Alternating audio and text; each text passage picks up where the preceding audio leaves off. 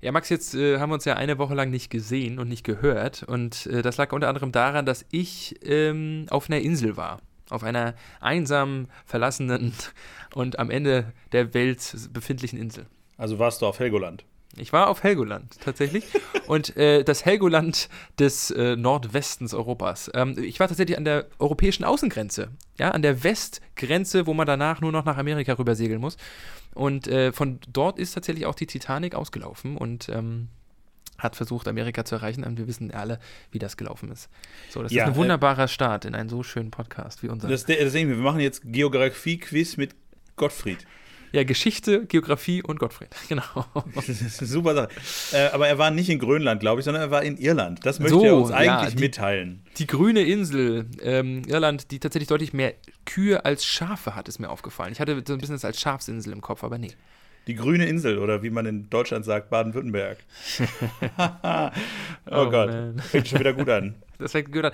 Ich wollte dir eigentlich sagen, dass ich ähm, vorhabe, unseren Podcast zukünftig äh, thematisch ähm, umzugestalten. Ich möchte, dass wir jetzt immer am Anfang eine Running Segment haben, äh, wo wir die neuesten Ergebnisse des irischen Hurlings äh, verkünden.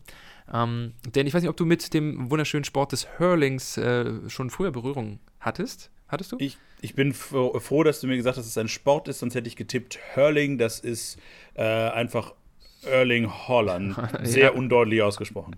Oder Curling. Und Oder äh, Curling sehr undeutlich ja. Weil auch, auch bei Curling kommt man ja auch, übrigens auch wenn man sieht, nicht unbedingt darauf, dass es ein Sport ist, sondern äh, eine Saubermachmethode. Au contraire, ich bin ein großer Fan.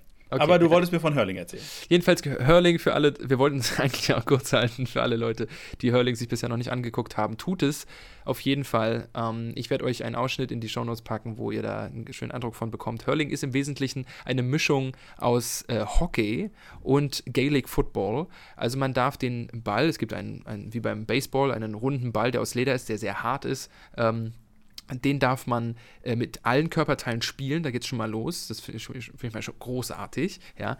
Ähm, aber vor allem muss man ihn, wenn man länger damit laufen will, auf einem Schläger, der wie ein Hockeyschläger aussieht, ein bisschen dicker geformt, muss man ihn balancieren. Bei voller Laufgeschwindigkeit, was sehr, sehr schwierig aussieht. Ja. Das haben wir früher auch gespielt, das nannte sich Eierlauf. Ja, so ähnlich wie Eierlauf, genau, so kann man sich das vorstellen. Und, ähm, und diese, dann gibt es ein Tor, was sozusagen ein Fußballtor ist, unten. Und in das Fußballtor, wenn du den da reinschlägst, also du musst ihn dann hochwerfen mit der einen Hand und mit dem Hockeyschläger reinschlagen, gibt es drei Punkte. Und da drüber wiederum gibt es allerdings die äh, Tore wie beim American Football zum Beispiel. Ja, wenn er da durchfliegt, dann gibt es nur einen Punkt. Also es ist ein bisschen, als ob sich dieser Sport, den es aber schon sehr lange gibt, der jetzt keine moderne Erfindung ist, äh, das Beste aus den anderen Sportarten zusammengesucht hat. Und das macht diesen Sport frigging great, weil es ist, geht schnell, es passiert viel, es sind 15 Leute pro Mannschaft auf dem Platz. Also wie es beim ist, Rugby. Ja, also es ist enorm, ja, wie beim Rugby, genau. Also es ist enorm äh, äh, energetisch, ähm, es gibt viele Punkte, viele Tore, weil du darfst, das finde ich auch noch sehr geil, aus jeder Entfernung, 60 Meter, 80 Meter, whatever, den Ball durch diese beiden Stäbe schlagen. Großartig, ja. Ähm, zu jeder Gelegenheit kannst du das auch machen. Ähm, und so weiter. Es, also es gibt viel Zweikampf. Es ist wie beim Rugby, allerdings noch schlechter sind die Leute geschützt. Also es gibt nur diesen lächerlichen Helm und die smashen sich um, ähm, wo ich jedes Mal denke, oh mein Gott, das muss eine Gehirnerschütterung sein. Äh, das ist vielleicht der einzige äh, Nachteil an diesem Sport. Ansonsten, es macht total Spaß. Kein Wunder, dass die Iren total drauf abgehen äh, und wie man, glaube ich, heute auch äh, noch ein, zwei Mal in dieser Folge hören wird, der Sport ist dort noch deutlich größer als Fußball. Und äh, auch wenn es jetzt so klingt, als würden wir hier einen Podcast machen zu obskuren Regionalsportarten, ist das hier Mittelfeldgeplänkel. Happy days are here again,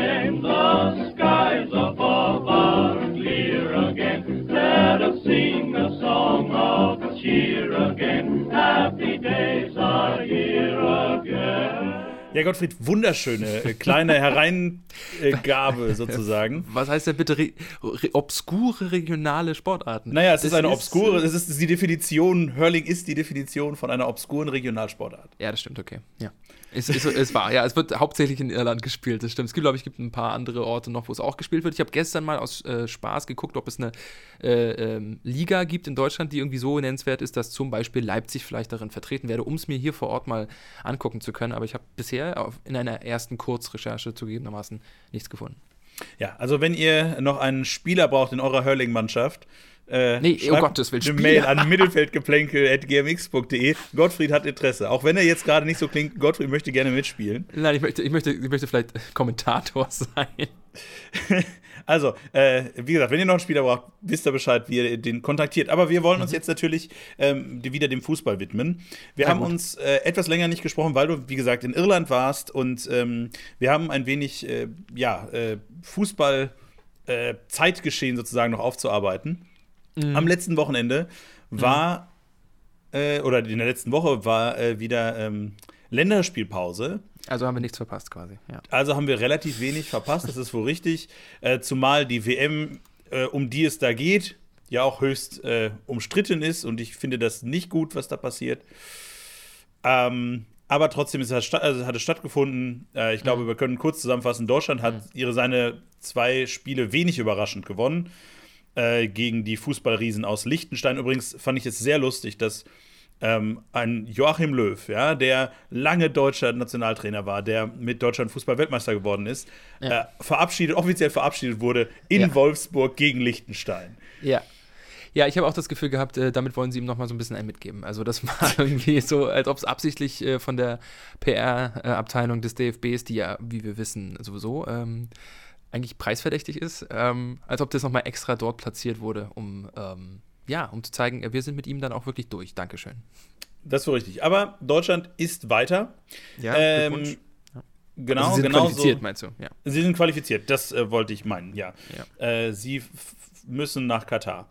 Äh, ähnlich wie Belgien, Dänemark, Frankreich, Kroatien, Serbien mhm. und Spanien. Serbien ja, haben gegen Portugal, glaube ich, gewonnen. Also in, der, in der 90. Minute der gute Mitrovic, den äh, viele von euch sicherlich auch kennen, der in Europa ja schon länger sein Unwesen treibt, sein äh, Torschießendes. Ähm, das ist, glaube ich, die letzten beiden Qualifikanten, die du genannt hast, sind, glaube ich, die spannendsten von den beiden, weil sie äh, jetzt gerade am jüngsten Spieltag das ähm, geschafft haben und ähm, also gestern Abend jeweils sich qualifiziert haben. Ja, wir, wir nehmen es ja montags auf, ähm, war also Sonntagabends und äh, eben die Serben han, haben in Portugal in der 90. Minute das äh, 2-1 geschossen und Portugal muss damit in die Qualifikation. Äh, das, glaube ich, stinkt denen ganz schön, weil sie eben an diesem letzten Spieltag von dem ersten Platz verdrängt wurden. Und die Schweden meine Lieblingsschweden, meine Trecronos, haben leider in, äh, in Spanien 1 zu 0 verloren. Das war ein ziemlich müder Kick, der im Wesentlichen von Angriffswelle über Angriffswelle gegen das schwedische Tor, ähm, was aber gut verteidigt war, eben mit elf Mann, ähm, ausgesehen hat. Ich habe kurz reingeguckt und konnte es mir leider nicht besonders lange antun. Sehr ärgerlich daran ist, dass die Spanier vorher auf dem zweiten Platz waren und dann hat Schweden im ersten Spiel dieser äh, Länderspielperiode ähm, gegen Griechenland verloren, was natürlich total Panne ist und deswegen hat übrigens auch Ibrahimovic mitgespielt und hat da auch nichts reißen können. Also jetzt muss Schweden auch in die Quali. Das ist sicherlich bitter, aber ähm, es ist schön zu sehen, dass nach anfänglichem äh, Holpern in der Quali ähm, die Mannschaft unter Luis Enrique, den ich sehr mag, den mochte ich schon bei Barca sehr. Das ist ein toller Spieler gewesen, das ist ein toller Trainer. Ähm, das ist ein sympathischer Typ, glaube ich. Ähm, dass diese enorm junge Mannschaft, äh, die im Wesentlichen ja auch das Korsett äh, der enorm jungen Mannschaft von Barca ist, ähm, dass die sich dort jetzt ähm, so äh, langsam einspielen, ist super.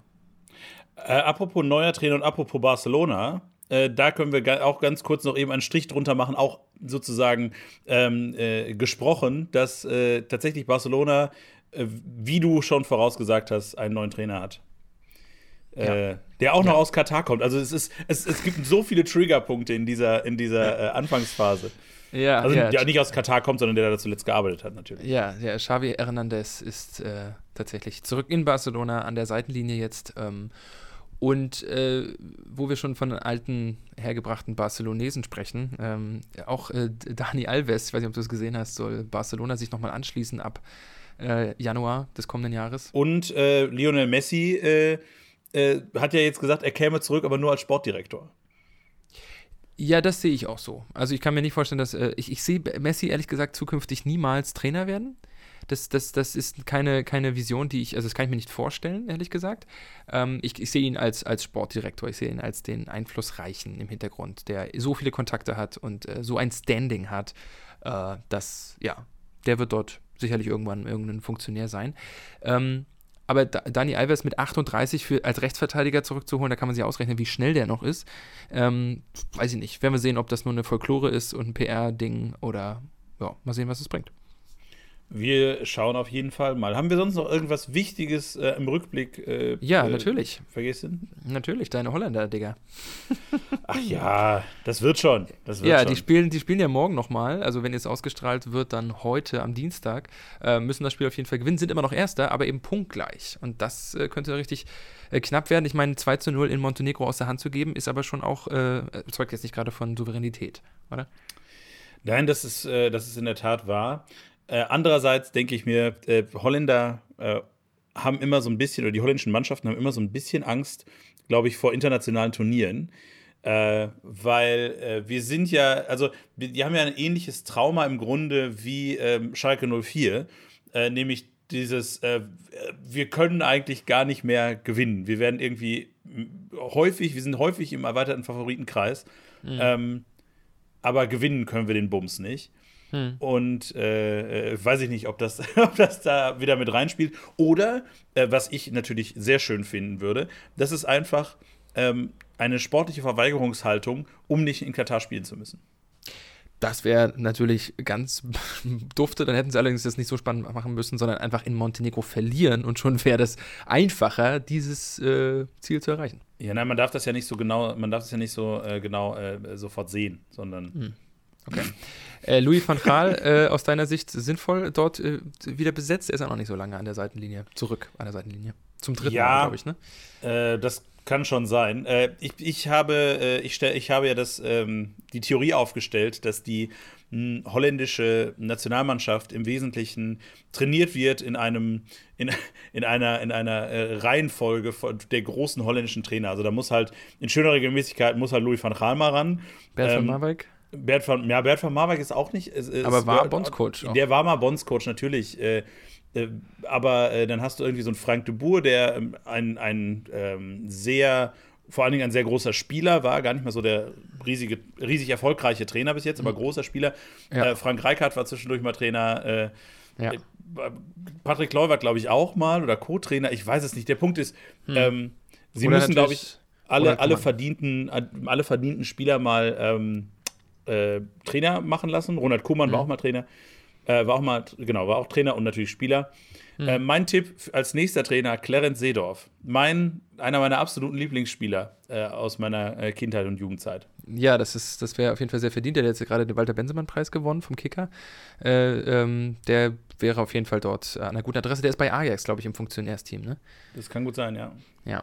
Also, oder, oder Edwin van der Sar, auch bei Ajax im Funktionärsteam, der wäre natürlich dort auch sicherlich mit offenen Armen, äh, würde der empfangen werden. Ähm, was, was hältst du von Erik Ter Haag äh, von, von Ajax? Ist der nicht auch ein Kandidat? Ja, ab, absolut. Erik Ter Haag ist ja im, im Grunde das, was äh, letztes Jahr Hansi Flick war.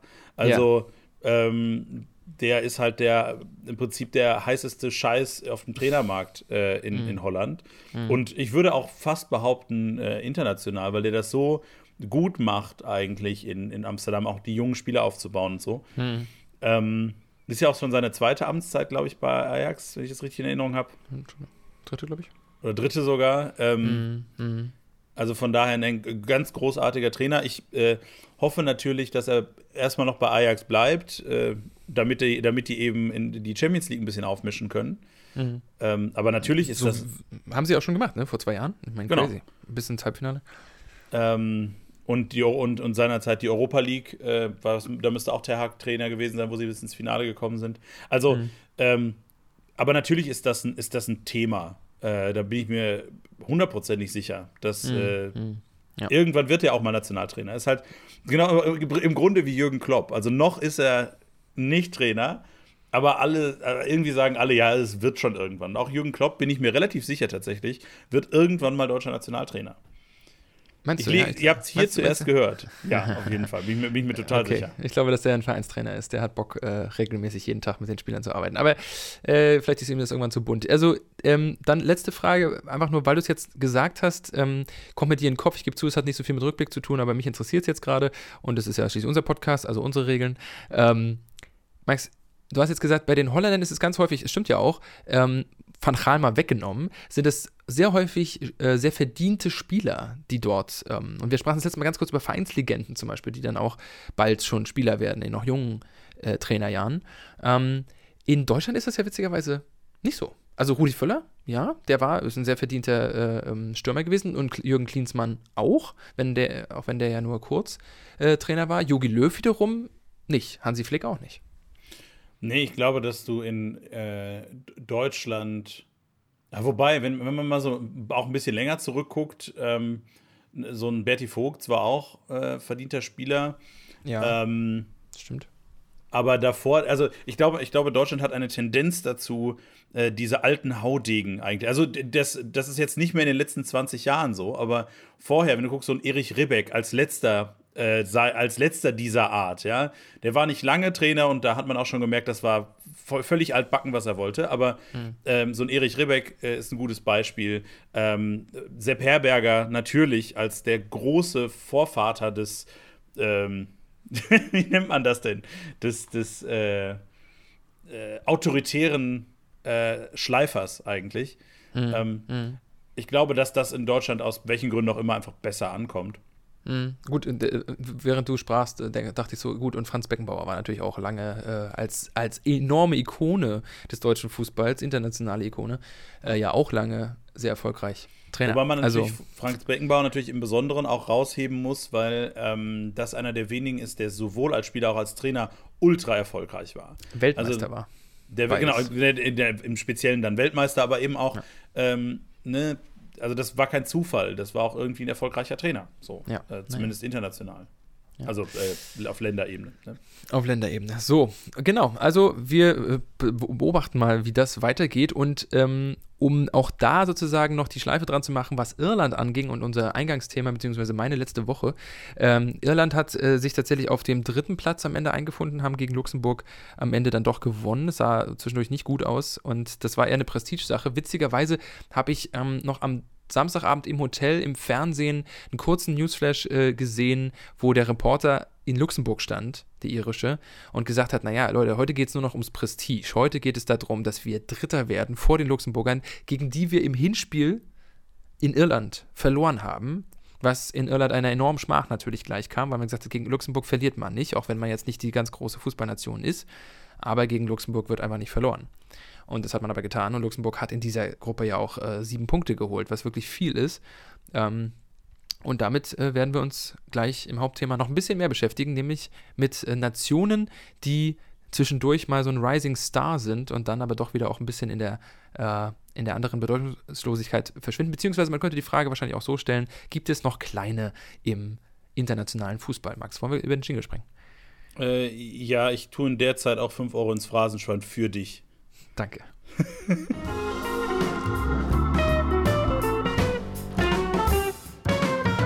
Ja, dabei hatten wir doch eigentlich mal ausgemacht, dass das Phrasenschwein nur für dich da ist. Da bin ich jetzt doch ein bisschen enttäuscht, dass, äh, dass ich da ebenfalls irgendwie tätig sein muss. Ja, wenn du Phrasen drischst, dann, komm, dann musst du auch ins Phrasenschwein ein, äh, einzahlen. Warte, ich mache das einmal. Da, hört das? Das Phrasenschwein, so, dann, dann nehme ich hier mal sofort was raus. So. Jetzt muss ich gucken, dass ich das so einwerfe, dass man das hört, weil normalerweise macht man das hier nicht. Warte. Das müsste man gehört haben. So, wir haben jetzt 2 Euro ins Phrasenschwein getan.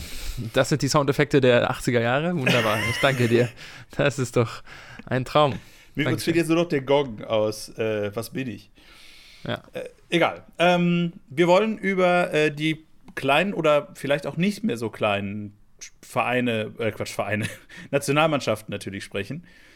Genau. Ähm, und, und, ganz besonders äh, mal äh, angefangen, äh, ich glaube, ich, ich würde ganz gerne mit dir, sorry, wenn du magst, mit dir insofern in Medias Res gehen, als dass ich ja gerade davon sprach, wie, ähm, wie die Wahrnehmung war vom, von der Augenhöhe, die die Iren niemals als Augenhöhe akzeptieren wollten, von der Mannschaft der Luxemburger. Also man hat in Irland das als wirklich als Schmach empfunden, dass man das Hinspiel verloren hat, dass man sich nicht qualifiziert hat, okay. Aber vor allem, dass man unbedingt dieses Rückspiel jetzt gegen Luxemburg gewinnen muss, um sich selber und damit natürlich auch den Fans und dann irgendwie letztendlich auch der internationalen Fußballgemeinschaft zu signalisieren, naja, also besser als die Luxemburger sind wir schon. Und jetzt lege ich dir diese Frage natürlich hin. Ähm, Irland war vor noch nicht so allzu vielen Jahren noch bei internationalen Turnieren dabei. Ja, 2016 das letzte Mal zur EM. Ja, ist fünf Jahre her, ist jetzt nicht ewig her. Ist jetzt keine drei Fußballgenerationen her. Ja, das stimmt schon. Ähm, aber ich sag mal so, Irland ist jetzt keine große Fußballnation. Ähm, und ich verstehe schon, dass sie sich, also, ähm, dass sie gegen Luxemburg unbedingt gewinnen wollten, äh, kann mhm. ich sehr gut nachvollziehen, auch um sich selber irgendwie zu, weiß nicht, ob man, ob man sagen will, ob sie sich, dass sie sich das beweisen wollten, aber, ne, ähm, dass ja. äh, es eben darum ging, dass sie da doch besser sind. Auf der anderen Seite finde ich es ja im Fußball unfassbar spannend, dass äh, es ja eigentlich, also es gibt natürlich gibt es eine Weltrangliste, aber im Grunde kannst du die fast in die Tonne kloppen, weil die nicht repräsentativ ist aus ganz vielerlei Hinsicht und aus ganz vielen Gründen. Ähm, ähm, das heißt, dass diese Hackordnung im internationalen Fußball immer so eine Gefühlssache ist. Also, ähm, man, man ist sich relativ sicher oder man, man ist sich einig, ja, Deutschland gehört zum Beispiel zu den großen Fußballnationen und die sind immer oben mit dabei. Ähm, weiß ich nicht. Ähm, Japan meinetwegen ist ähm, regelmäßig bei internationalen Turnieren dabei, aber ist eigentlich nie, äh, spielt nie um den Titel mit. Und dann hast du eben Länder wie Irland, die alle Jubeljahre mal irgendwie in, äh, bei einem internationalen Turnier auftauchen, aber eigentlich nie äh, mhm. auch, auch, nur weiterkommen da. Und mhm. ja, dann hast du noch so. Aber, aber das ist so eine, so eine grobe Einordnung, die sich aber relativ schnell verändern kann, wenn du eine, und jetzt kommt der Begriff, den wir heute wahrscheinlich noch häufiger benutzen werden, eine goldene Generation hast. Also, mhm. ähm, wenn da alles richtig zusammenkommt, äh, die richtigen mhm. Spieler, mhm. ähm, äh, ich, zuletzt fällt mir da ein Island und Wales, die mhm. da ähm, von sehr profitiert haben von diesem Phänomen.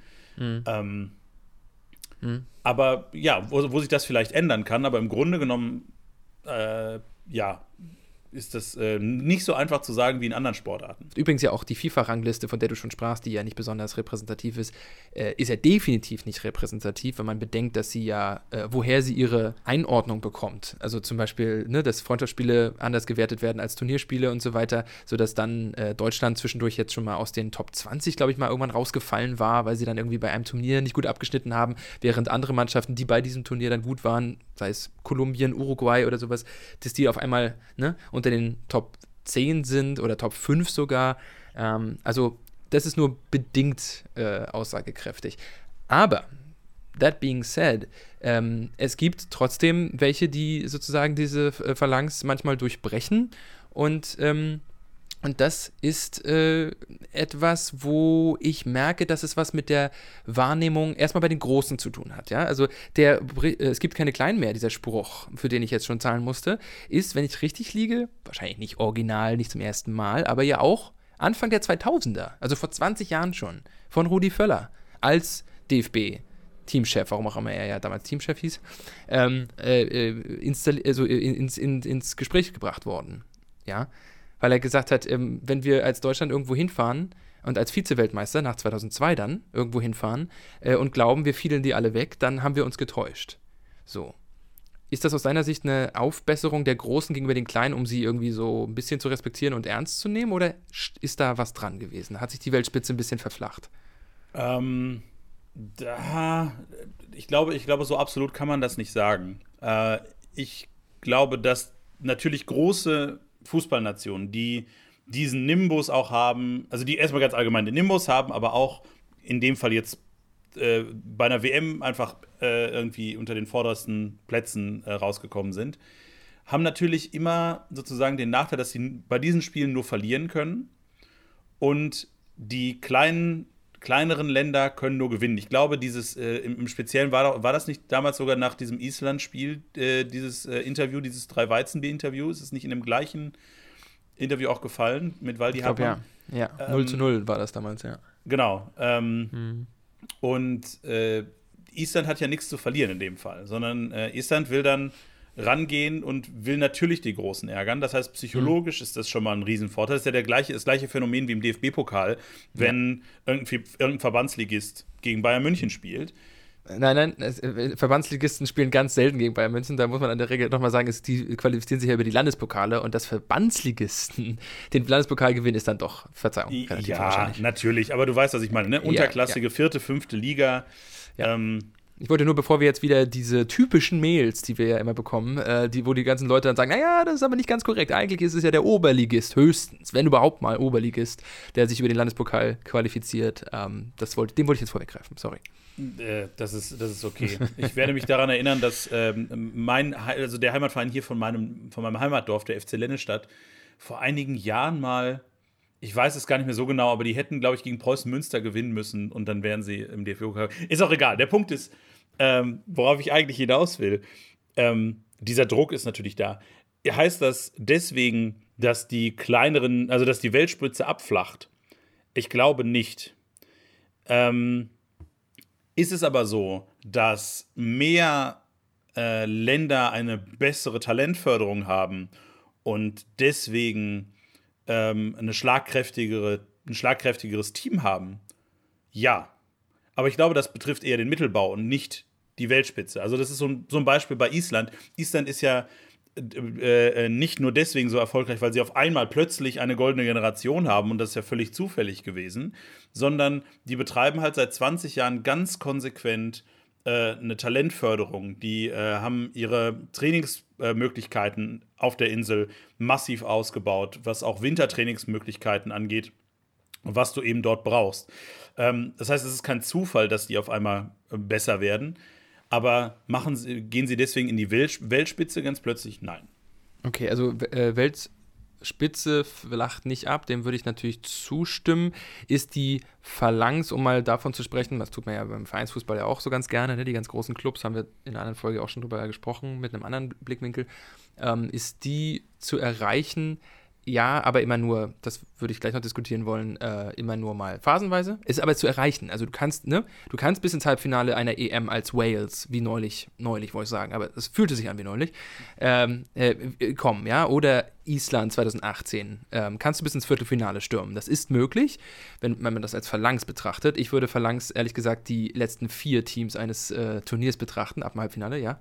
Ja. Aber ich, ich meine, das liegt natürlich auch ganz viel am System. Ne? Das, der Nachteil, den ein Ligasystem bietet, ist, wenn du absteigst, äh, dann hat, musst, brauchst du ein Jahr, um wieder quasi in der Top, in der, in der Top-Liga dabei zu sein.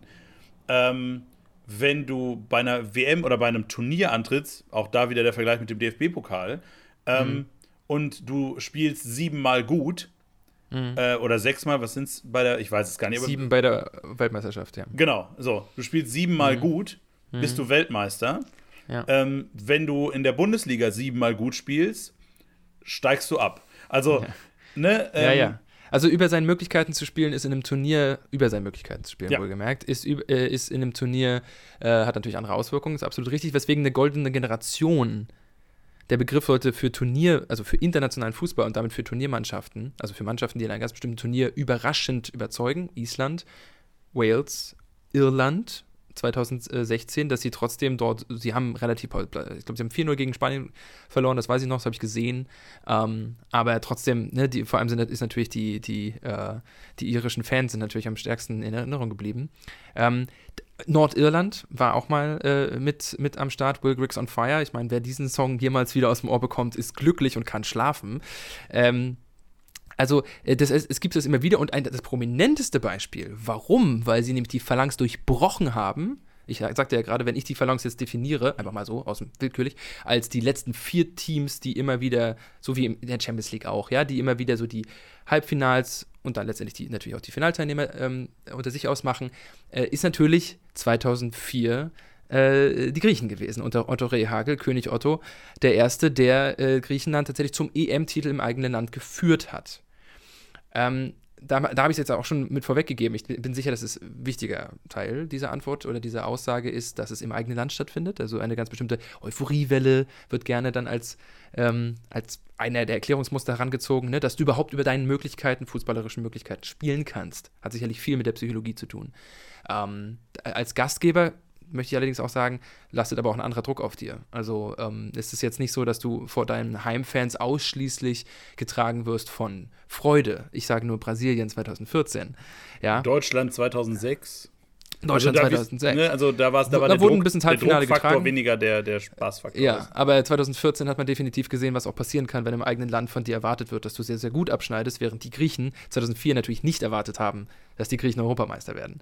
Ähm, aber da hat man gesehen, dass ein Mann, eine Mannschaft über ihrer Gewichtsklasse boxen kann. Übrigens und ist dieses, es völliger Quatsch, was du erzählst. Die Europameisterschaft 2004 war in Portugal.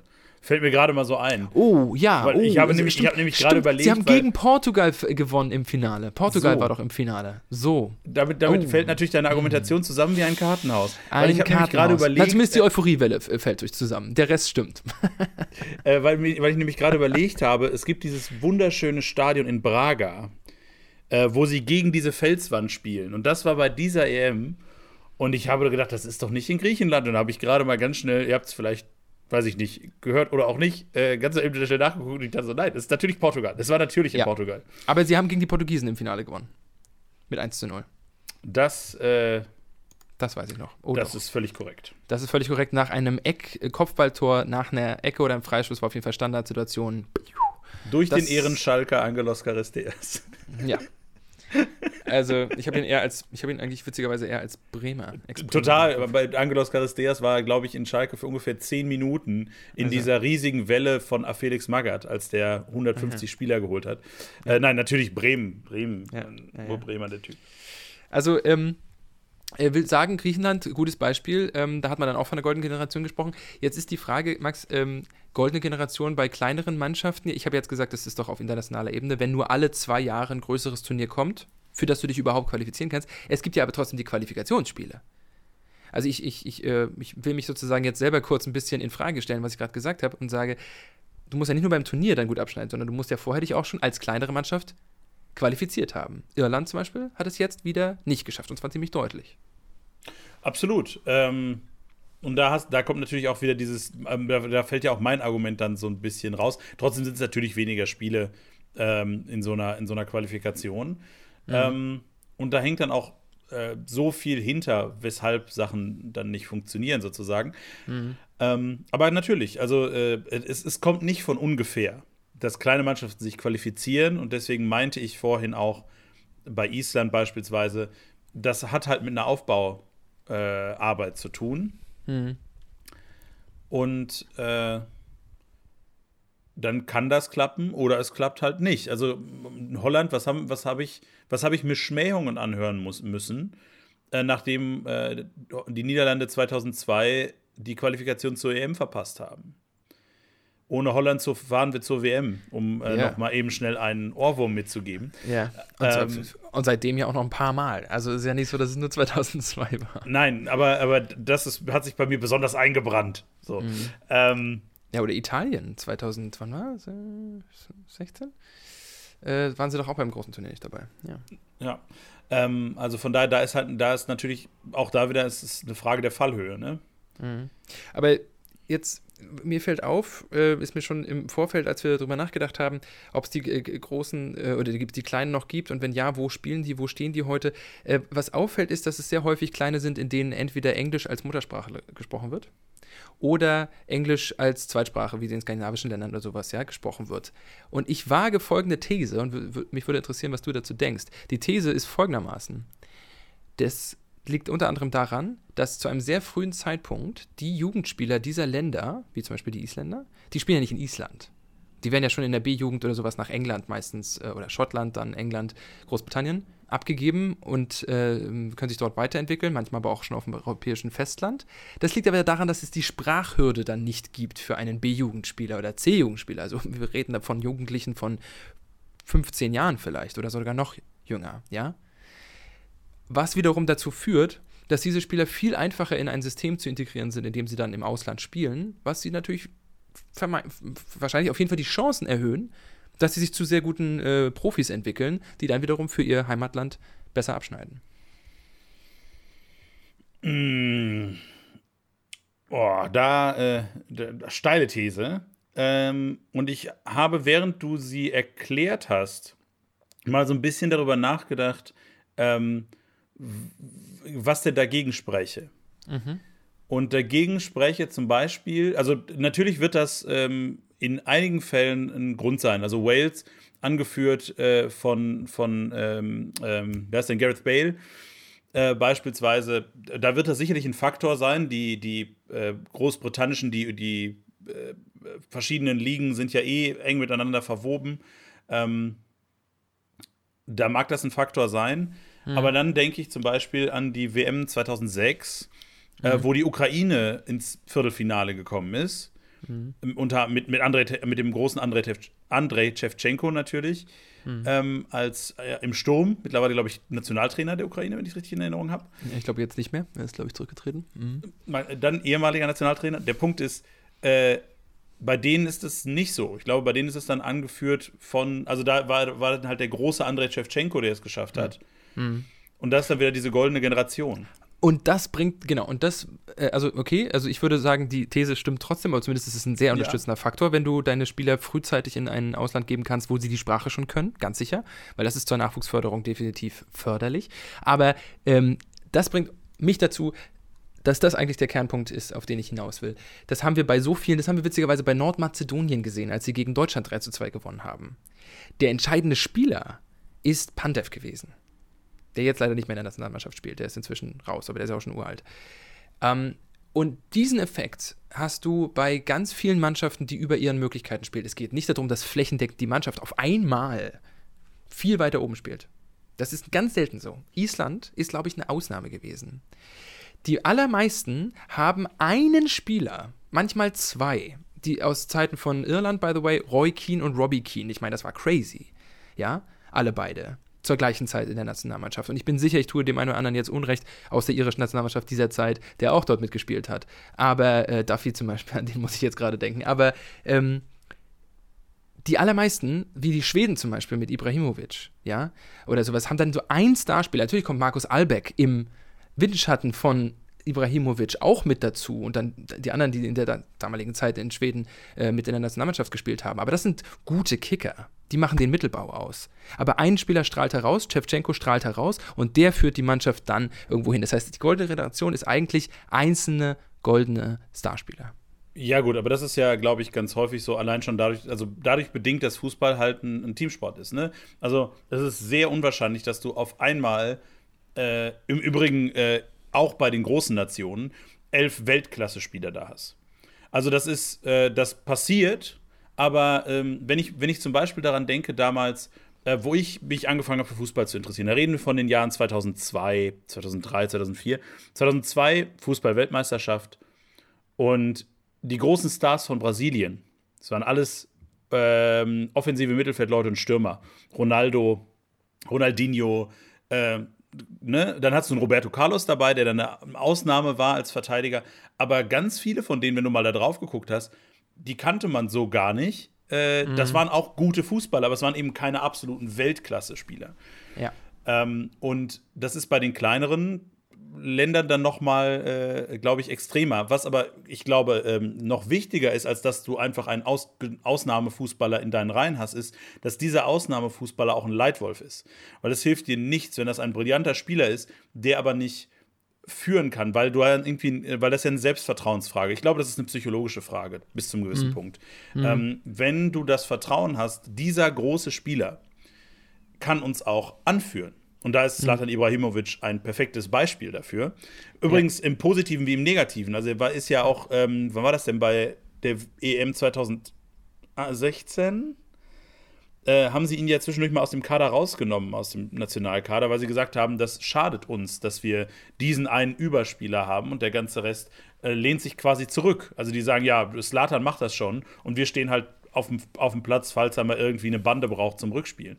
Ja, ähm, ja ist halt ausrechenbar für den Gegner. Genau. Ähm, Aber darauf musst du dich als kleinere Mannschaft ja dann eben verlassen. Das wäre ja so ein bisschen meine These. Also du, die goldene Generation gibt es nicht, sondern es gibt die einzelnen großen Ausnahmespieler und du bist in dem, in der Zwickmühle, vor allem als Trainer, bist du in der Zwickmühle zu sagen, naja, wir, wir müssen dem, dem zuspielen. Meistens sind es die Stürmer, sind meistens die Offensivleute, ja. Also ob Shevchenko damals mit der Ukraine oder oder, äh, oder er, äh, wir müssen dem so zuspielen, dass, dass wir, und, und die Portugiesen sind im Schnitt zwar sehr gute Fußballer, oder im, im, Schnitt gute Fußballer, mit einigen sehr guten Fußballern, ja, das ist ja auch nicht, das sind ja nicht die Spanier, vergisst man manchmal, Cristiano Ronaldo ist ja dort überdurchschnittlich gut, ähm, aber auf den ist das Spiel auch zugeschnitten. Das heißt, wenn der ausfällt oder du den aus dem Spiel nimmst, dann wird es auch dünner. Also soll heißen, der Trainer hat dann diese Zwickmühle zu sagen, na, wir brauchen den. Wir müssen auch unser Spiel auf den zuschneiden, ist dadurch aber natürlich ausrechenbarer. So.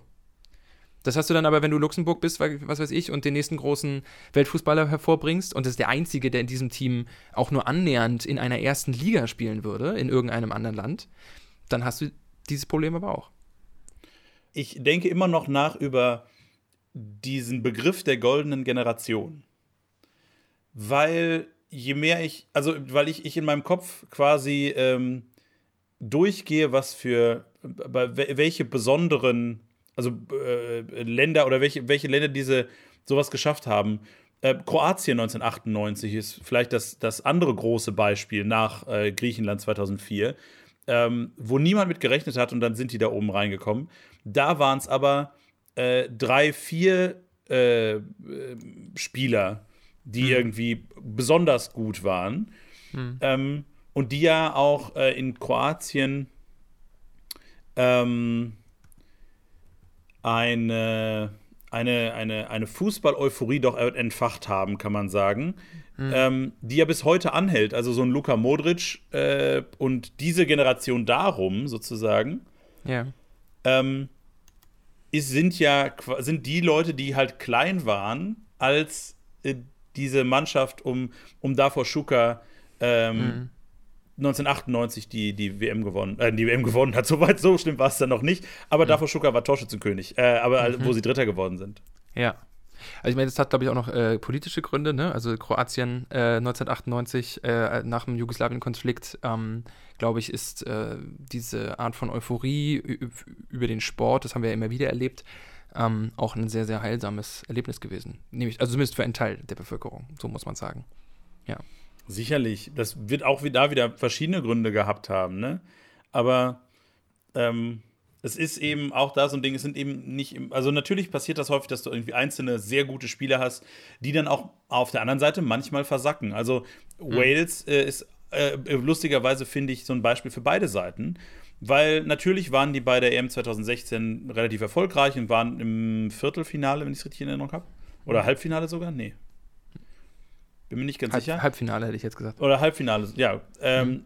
Aber ähm, die Jahre davor hat Gareth Bale auch schon da gespielt und da war ja. er auch schon der Golden Boy und alle haben gesagt, was für ein krasser Fußballer der ist. Und mhm. da haben die halt nichts gerissen, weil ein Spieler allein ja.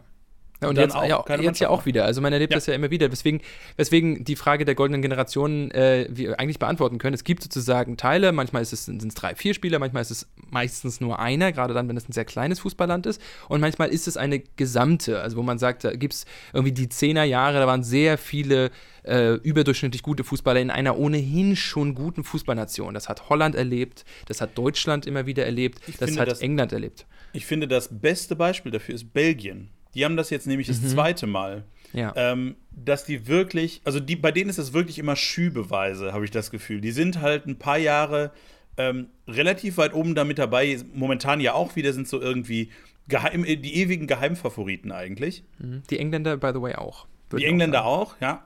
Mhm. Ähm, aber, aber in Belgien hast du halt echt jetzt die, das zweite Mal diese riesige mit, mit Romelu Lukaku, mit, mit Kevin De Bruyne, mhm.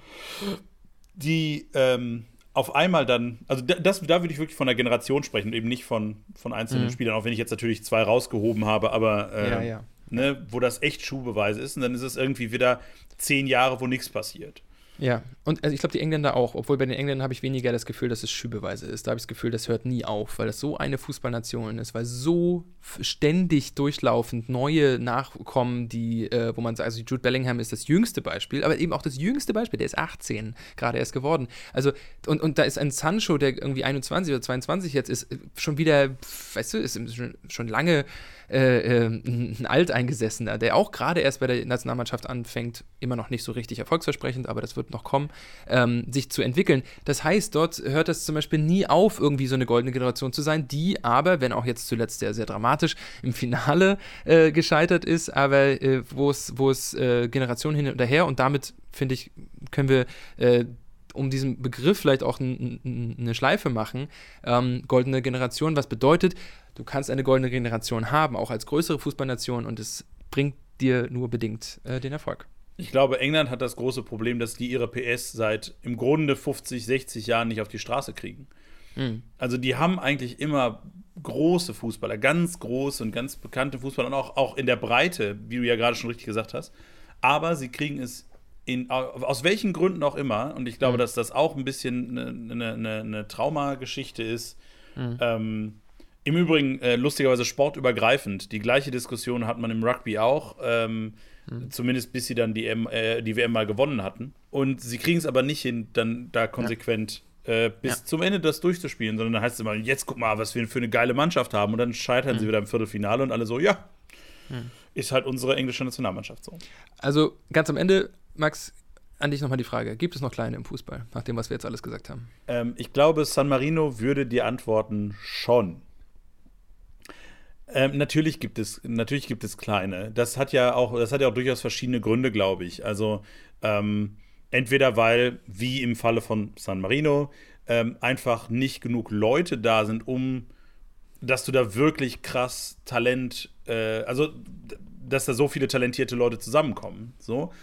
Ähm, oder wie in einem Fall von, keine Ahnung, China, die mit Sicherheit, wenn man das gescheit fördern würde, sehr viele talentierte Leute hätten, aber wo es eben eine Sportart unter vielen ist oder ähm, eine noch nicht mal sonderlich beliebte Sportart so. Ähm, deswegen, es, wird, es gibt natürlich kleine. Also alles andere wäre, glaube ich, äh, das, was du ganz am Anfang angedeutet hast, ähm, dass die Großen sich kleiner reden, um äh, die ein bisschen ernster zu nehmen oder wie auch immer andersrum, die, die kleinen Großreden. Dass die äh, Großen ja, ja, die kleinen Großreden, um sie, genau, auf Augen, um, um, ihnen vermeintlich auf Augenhöhe zu begegnen, um dem Schlendrian sozusagen äh, in der eigenen Mannschaft so ein bisschen entgegenzuwirken. Ähm, und ich würde ich würd sagen, äh, was du gesagt hast, ist, ist richtig, San Marino etc. Ja. Ich glaube einfach, dass das Feld, du, du hast es ganz am Anfang mit dem Mittelbau gehabt und ich glaube, das ist das Entscheidende. Das Feld der ganz kleinen ist wirklich kleiner geworden. Das Feld des Mittelbaus ist deutlich breiter geworden. Äh, das liegt unter anderem an einer Globalisierung der Ligen, an einer ver stärkeren Vernetzung, einer größeren Mobilität von Jugendspielern. Ähm, das muss man einfach im Blick behalten, ab wann die Jugendspieler ähm, natürlich nicht als Profis, sonst das wäre ja gegen die Regeln der FIFA, sondern äh, in Ausbildungsverträgen schon das Land wechseln. Das ist ein großer, äh, hat einen großen Einfluss darauf, dass es inzwischen einen viel größeren Mittelbau gibt und ähm, oben bleibt nach wie vor plus minus, das haben wir ja schon gesagt, äh, ganz am Anfang, die Elite der Sportnationen, die aber eben meistens auch die bevölkerungsreichsten sind, was wiederum dann äh, ne, sich äh, darauf natürlich auswirken muss, wie viele Talente du in deinem Land nun mal entwickeln kannst, wenn du so und so viele Spieler hast. Denn das berühmte Beispiel der Isländer mit ihren 300, gut 300.000 äh, Einwohnerinnen und Einwohnern äh, auf dieser Insel, die das so weit schaffen, schaffen es dann aber eben auch nur dann, wenn Jan Montag auf den Dienstag fällt und äh, sie zufälligerweise mehrere gute Spieler mal äh, kombinieren mit einer, mit einer ansonsten noch äh, glücklichen ähm, Kombination aus Umständen und das so weit schaffen. So, und damit, Max, würde ich sagen, springen wir über einen hübschen Single in unseren äh, Ausblick auf das nächste Fußballwochenende.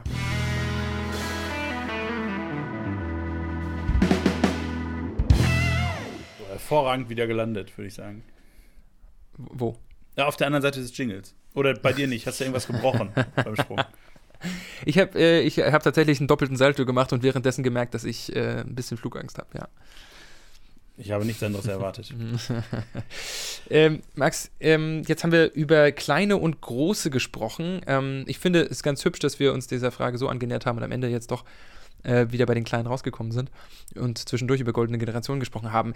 Eine goldene Generation hat man sich ja jetzt auch äh, von den Schalkern gewünscht die abgestiegen sind und man hat so ein bisschen gehofft, naja, vielleicht ne, ist da äh, im Laufe einer Saison zumindest wächst da zusammen, was zusammen gehört und Gramozis ist irgendwie der richtige Helmut Kohl an der richtigen Stelle. Ähm, und am Samstag dürfen sie das ja beweisen, denn das Topspiel der zweiten Bundesliga, finde ich, verdient den Namen tatsächlich. Das klingt äh, für, ich, ich stelle mir jetzt gerade vor, wie jemand im irischen Pub, wo ich ja nun mal gerade war, äh, die Paarung Werder Bremen gegen Schalke 04 hört und wenn er auch nur irgendwann mal in den letzten 20 Jahren internationalen Fußball geguckt hat, äh, denkt sich so, warte mal, was? Das ist zweite Bundesliga? Kann nicht sein. Was sagst du dazu? Ja, das äh, denke ich ähnlich, aber äh, man könnte auch sagen, das ist das Duell von zwei Missmanagement-Vereinen. Mhm. Ich glaube, dass es ähm, Schalke etwas besser macht aktuell als Bremen. Ähm, bis, bis, ja, bis neulich. Und jetzt ist es schon wieder ein bisschen am Ab. Äh, wir, reden, na, wir, reden, wir reden ja nicht von reinen Ergebnissen. Wir reden ja von, von einer Entwicklung. Wir reden von einem Management-Ding. Ja. Ähm, und ich glaube, dass da, und ich versuche das so objektiv wie möglich zu sehen, weil, weil ich die Bremer auch zum Beispiel sehr, sehr gerne mag. Ich mag diesen Verein sehr gerne. Ich finde das ein sehr toller, bodenständiger Verein. Ähm, und äh, ich fahre gerne dahin, wo äh, die Weser einen großen Bogen macht. Ähm, mhm. Aber gut, Stichwort Bodenständigkeit, äh, das ist ja sicherlich eine der, äh, ne, das I der Icarus-Effekt, an dem sie äh, letztes Jahr gescheitert sind. Also. Sicherlich. Ähm, mhm. Aber was ich eben meine ist, äh, ich glaube, dass, dass Schalke gerade auf dieser Management-Ebene, auf dieser Neuaufstellungsebene einen besseren Job macht, als das Werder Bremen tut. Mhm. Ob sich das am Ende auch in Punkten äh, auszeichnet und ob sie am Ende dann aufsteigen, steht auf einem anderen Blatt Papier. Da war in der mhm. Tat in den letzten Wochen eine kleine Schwächephase zu erkennen. Auf der anderen Seite sage ich auch, ähm, eine, ein, ein, ein, eine Saison mit 34 Spieltagen wird immer eine Schwächephase haben. Also mhm. selbst der FC Bayern hat eine Schwächephase. Beim FC Bayern heißt es dann aber auch, sie gewinnen nur 2-0 und nicht 4-0. Also, ja. ne, ähm, ja. dementsprechend äh, äh, hoffe ich das Beste und äh, denk, rechne mir eigentlich auch gute Chancen aus am Samstagabend. Ja. Okay, dann bin ich sehr gespannt, weil zuletzt war es äh, ja doch eher was die Schalker geliefert haben. Ähm, aber ich freue mich, das ist, das ist ein to trotzdem ein tolles Spiel. Ähm, ich, bin, ich bin natürlich genauso gespannt auf unseren anderen äh, äh, gefallenen Riesen aus der Bundesliga, inzwischen ja schon gar nicht mehr Bundesliga, äh, wirklich zugehörig nach jetzt inzwischen dem vierten Jahr in Folge in der zweiten Liga, nämlich dem HSV. Die spielen gegen Jan Regensburg, der eine der Überraschungsmannschaften, wahrscheinlich sogar die Überraschungsmannschaft bisher der zweiten Liga, vielleicht neben St. Pauli. Doch, St. Pauli sollte man definitiv damit reinrechnen. Die beiden sind die ersten beiden Plätze. Also, das sind die Überraschungsmannschaften. Der HSV äh, wird in dem Spiel, obwohl sie zu Hause spielen, ja gar nicht als Favorit ins Spiel gehen. Ich meine, das ist schon, oder? Max, das ist ein bisschen verkehrte Welt. Ja, also, nein, du, du hast es ein bisschen falsch gesagt. Die, sie gehen nicht als Favorit ins Rennen, außerhalb der Stadtgrenzen äh, von Hamburg ausgenommen wohl, des Stadtteiles St. Pauli. Ja, äh, ja okay. Ähm, ja. Nein, das, nein du, aber du hast, du hast recht. Ich würde auch äh, Jan Regensburg da eher als, als Favoriten sehen. Ähm, ja. Und ich, crazy. ich glaube, ja, das ist absolut, absolut abgefahren vom mhm. Namen. Mhm. Und da sind wir wieder äh, ganz kurz ein Rückgriff noch aufs Hauptthema. Ähm, bei diesem Ding, wenn man nur vergangene Erfolge sozusagen als Größe, als, als Kenngröße ansieht, ne? Ja. Da wäre, also sag mal, im, im Nationalmannschaftsranking wäre der HSV wahrscheinlich noch oben irgendwo drin in dieser, äh, in dieser Weltklasse-Blase. Ja. Ähm, aber man muss einfach sagen, sind sie halt nicht. Nicht mehr Absolut. im Ansatz. Hm, absolut, ja, ja. Ähm, sondern sie sind mittlerweile eine gute Zweitligamannschaft. Sie möchten gerne natürlich höher hinaus, aber sie müssen auch mittlerweile anerkennen, dass sie nicht mehr, noch nicht mal in ihrer eigenen Stadt die stärkste Mannschaft sind. Ja, zumindest nicht in diesem Jahr. Naja, ja. wir werden äh, das auf jeden Fall verfolgen. Ich bin gespannt, wie das ausgeht. Aber Gottfried, ähm, für dich und deine Herzensmannschaft steht natürlich auch ein besonderes Spiel an. Ja, ein Ostderby. Ein Ostderby. Was glaubst mhm. du denn? Äh, gewinnt, Nord gewinnt der Nordosten oder gewinnt der Ostosten? Südosten? Naja, ich, weiß ich nicht. Äh, also Erzgebirge Aue ist ja Vorletzter. Aktuell haben jetzt mal ein Spiel gewonnen. Ähm, also gegen, gegen Ingolstadt. Das mussten sie auch unbedingt gewinnen. Das war ja Not gegen Elend. Und es war knapp. Ähm, ich traue dem natürlich nicht so ganz, weil Hansa hat jetzt äh, zum letzten, ähm, vorvergangenen Wochenende zum wiederholten Male gegen, Erz, äh, gegen Jan Regensburg über die wir gerade gesprochen haben, auf Platz 2 gewonnen. Auswärts. Ich meine, das, das erwartest du von einem Aufsteiger, Hansa hin oder her. Aufsteiger, immer noch. Einfach nicht. Und äh, ja, Hansa ist da nicht anders als äh, andere Vereine, die es ihren Fans schwer machen, die auch blau-weiß sind. Ähm, nämlich ist eine Talfahrt. Also ein sehr gutes Spiel kann ein wieder schwaches Spiel folgen. Und auch wenn John Verhoek, unser holländischer Stürmer, ähm, äh, der ja wirklich momentan äh, sehr, sehr treffsicher ist, kann ich mir nur schwer vorstellen, dass sie, ähm, vielleicht war die Länderspielpause für die eher ein bisschen ne, abträglich. Äh, die wären jetzt eher auf einer Welle gewesen, ein bisschen mehr ähm, am Zug gewesen. Hätte gut getan, sofort wieder zu spielen. Ähm, ich kann mir vorstellen, dass es ein Unentschieden wird. Weil die Auer sich hinten reinstellen werden. Das ist ein, die spielen gegen den Abstieg. Äh, ja, sind 17. Die stellen sich mit elf Mann um den Strafraum und äh, Hansa ist zu Hause bisher nicht annähernd so stark wie auswärts, leider. Was glaubst du denn, äh, wie, also wir können jetzt schon mal eine kleine Zwischenbilanz quasi ziehen. So, Zwischenbilanz? Ja, pass auf. Wir haben nämlich jetzt den 13. Spiel, also der 14. Spieltag steht an. Hm. Ähm, das heißt, wir sind etwas über ein Drittel der Saison. Mhm. Der, äh, der, FC Hansa Rostock, von dem du ja völlig zu Recht natürlich am Anfang der Saison gesagt hast, wir müssen mal gucken, äh, wir spielen gegen den Abstieg, selbstverständlich, ja. sind Elfter. Ähm, wie ist denn gerade dein Gefühl? Halten sie die Klasse oder geht es doch wieder runter? Also, äh, also da bin ich ähm, nicht optimistischer als irgendein äh, typischer Westfale, ähm, weil die Norddeutschen sind jetzt auch nicht gerade bekannt, außer die Hamburger, die sind so ein bisschen anders, aber die anderen sind ja nicht unbedingt bekannt für ihren Optimismus. Ähm, also, nee, auf keinen Fall. Ich bin, nein, gar nicht. Ich glaube, ich, ich habe äh, bei jedem Spiel aufs neue Schiss, dass sie richtig auf den, auf den Deckel bekommen. Also, wenn man Hansa die letzten zehn Jahre erlebt hat, dann ist das nach wie vor eine goldene Generation, die einen Ausreißer nach oben gewagt hat, ja. Das ist gerade das Island äh, von 2018, um mal diese steile, diese sehr, sehr schwierige Parallele zu ziehen. Ähm, und, und ja, und ich habe natürlich Schiss, dass das äh, wieder, da, dazu ist das noch alles viel zu unstet. Ähm, würde ich übrigens auch sagen, wenn du mich das in einem Jahr fragen würdest, dann Hansa wäre drin geblieben, weil dann würde das berühmte zweite Jahr kommen äh, für den Aufsteiger, was dann auch wieder schwer wird. Also frag mich das äh, ja, frag mich das in drei Jahren und dann sage ich dir, ja, langsam etablieren wir uns in der zweiten Liga. Bis dahin ist der Tabellenplatz wirklich, wirklich Schall und Rauch. Ähm, natürlich am 34. Spieltag nicht, aber bis dahin ist der Schall und Rauch. Es geht um die Art, wie man mannschaftlich spielt. Die ist momentan überzeugend. Aber ich glaube, weil sie nach wie vor unterschätzt werden. Jans Regensburg hat die auch beim zweiten Mal so ein bisschen unterschätzt. Bisschen Aufsteiger, bisschen so. Und wir haben momentan richtig gute Spieler in unseren Reihen. So, Hanno Behrens ist da sicherlich am meisten herauszuheben. Den, der ist einfach super. Ist ein guter Typ, passt toll zu dieser Mannschaft, zu dieser Stadt. Sobald die anderen sie nicht mehr unterschätzen, könnte es schwieriger werden. Mal gucken. Wer mich auf der anderen Seite negativ überrascht hat übrigens, ist Hannover 96, die 15. sind, ist mir jetzt mal aufgefallen. Ja, ach, Übrigens auch so eine Mannschaft wie der HSV, ja, äh, ja, ja. die mal weiter, die mal entschieden weiter oben waren, aber mittlerweile schon länger ins Land der Tabelle. Das Etablissement der zweiten Liga auf jeden Fall sind. Also wann die mal wieder aufsteigen, das, da muss äh, auch schon einiges passieren. So, ja. Und das damit äh, noch zwei äh, Sätze zu äh, der ersten Liga. Ähm, Max, ähm, wir haben in der ersten Liga natürlich noch ähm, ähm ein besonders schönes Duell vor uns, nämlich äh, ich finde es toll, dass die Freiburger gegen Frankfurt spielen. Das ist immer ein gutes Spiel. Das sind tolle Fans.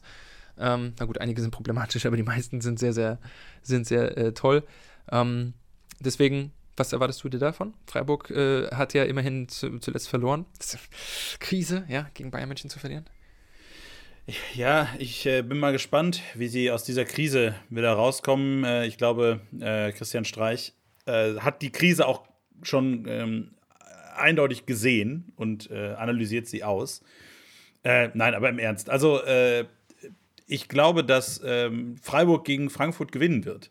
Äh, einfach aus dem Grund, weil Frankfurt, auch wenn sie zuletzt ja so ein bisschen aus diesem ganz tiefen Tal rausgekommen sind, doch den Eindruck machen, dass das dieses Jahr nicht so toll funktioniert wie die letzten Jahre. Der Adler ist momentan eher eine gerupfte Gans, um das mal ganz metaphorisch zu machen. Ja, und sehr vorweihnachtlich.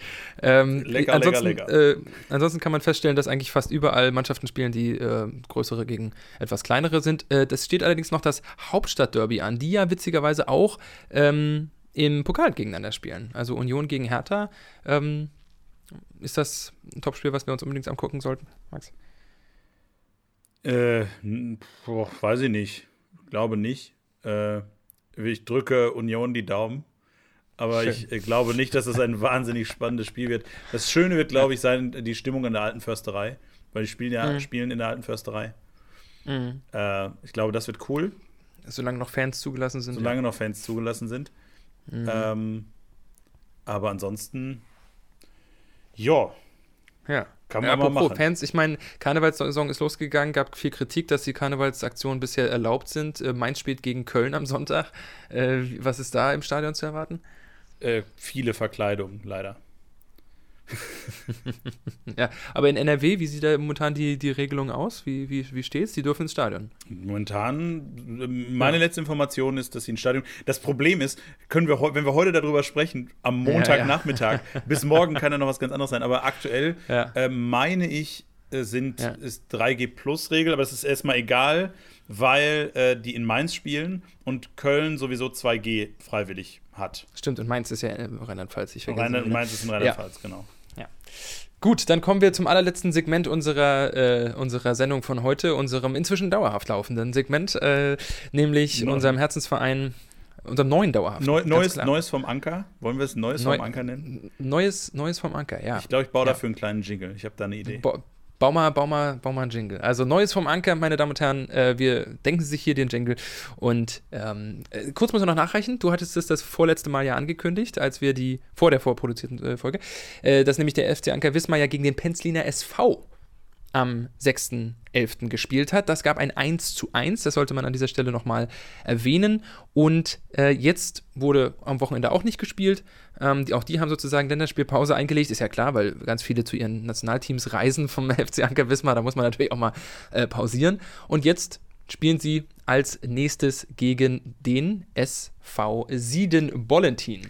Und selbst als Mecklenburger kann ich dir nicht sagen, wo das ist. Mir gehen, mir gehen, äh, ich werde es nicht müde zu betonen, die, die, der Herr, die Herz, der, der Herr, Herrgott, Der Herz, mir geht ja. der Herz auf. Mir geht das Herz Ja. auf. Äh, Ja. Bei den Namen, da kommen ja noch ein paar, also, äh, Da kommen noch einige, ja. aber SV Sieden-Bollentin ist äh, grandios.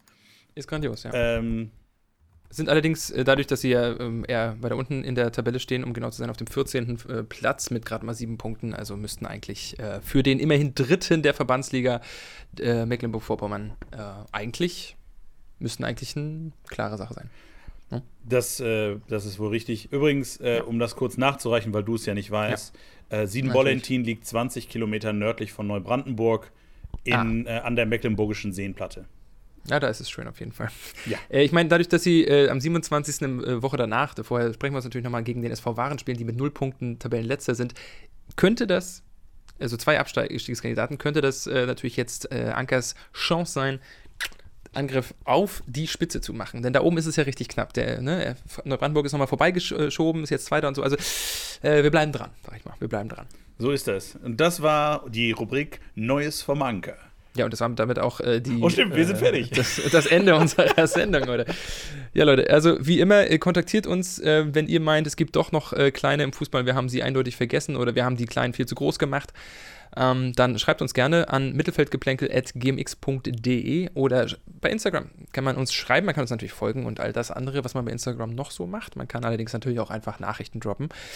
Kommentiert, wenn ihr den Podcast irgendwo da hört, wo man kommentieren kann dann äh, macht das doch sehr gerne. Abonniert den Podcast, wenn ihr ihn zum ersten Mal hört. Auch das macht sehr gerne. Und äh, ansonsten, ja, hören wir uns in der nächsten Woche wieder. Da dann, wie gewohnt, am Dienstag die neue Folge. Dann mit äh, den Ergebnissen dieses Wochenendes. Wir sind gespannt natürlich, wie sich der äh, FC Anker bei Sieden-Bollentin schlägt. Und auch die ganzen anderen Vereine, die alle in der Belletage äh, vertreten sind. Wir sind gespannt und bis dahin wünschen wir euch eine schöne Woche, eine gute Fußballwoche, eine gute sonstige Woche. Bleibt gesund, bleibt sicher und äh, damit verabschiede ich, Gottfried Hau für mich vom Mikro. Und ich, Maximilian Blom, tue das genauso. Macht's gut, bis bald. bis denn.